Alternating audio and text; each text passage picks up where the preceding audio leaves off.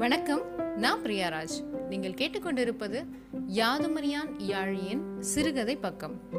இன்றைய சிறுகதை சிறிய மனிதரின் பெரிய உள்ளம். எழுதியவர் யாதுமரியான். பிறந்த நாள் கொண்டாடும் நண்பரை வாழ்த்துவதற்காக அவரது வீட்டிற்கு சென்றிருந்தேன். நண்பர் எங்கோ புறப்படுவதற்காக கார் அருகே நின்று கொண்டிருந்தார். அவருக்கு வாழ்த்து கூறிய என்னை நீங்களும் வாருங்கள். உறவினர் இல்லம் வரை போய் வரலாம். என கூறி என்னையும் காரில் ஏற்றுக்கொண்டார். எனக்கு கொஞ்சம் சங்கடமாக இருந்தது. வழியில் நான் அமைதியாக நண்பரை பார்த்தபடியே வந்தேன். அவர் ஏதேதோ கணக்கு போட்டுவிட்டு டிரைவரை பார்த்து எல்லோருக்கும் சரியாக இருக்கும் தானே? என கேட்டார். ஆமாங்கண்ணா அவரிடம் கேட்ட பிறகுதான் நூற்றி பதினைந்து பொட்டலங்கள் வாங்கியுள்ளோம் என்றார். நான் நண்பரை நோக்கினேன். உறவினர் இல்லம் ஒரு அனாதை இல்லம்.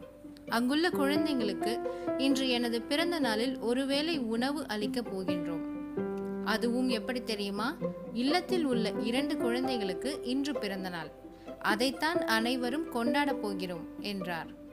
எனது நண்பர் எப்போதும் சிறப்பான செயல்களையே செய்பவர். பெருமிதத்தோடு அவரை பார்த்தேன்.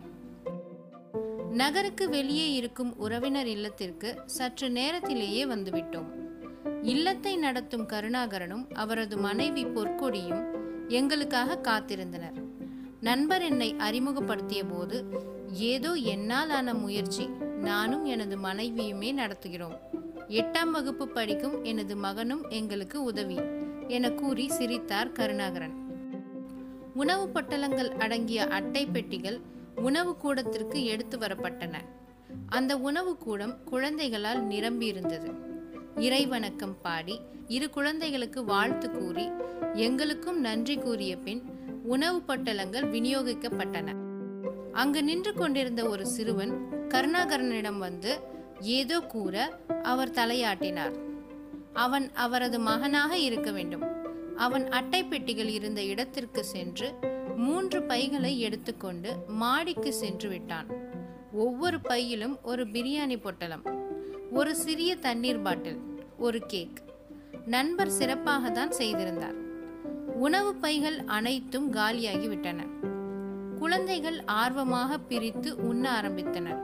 கருணாகரனும் அவரது மனைவியும் கைகளை கட்டியபடி குழந்தைகள் உண்பதையே பார்த்து கொண்டிருந்தனர். அவர்களும் குழந்தைகளோட சாப்பிட்டிருக்கலாமே ஏன் தனியாக சில பொட்டலங்களை பதுக்க வேண்டும்? எனது மனது உறுத்த ஆரம்பித்து விட்டது கண்டுபிடிக்க வேண்டும்.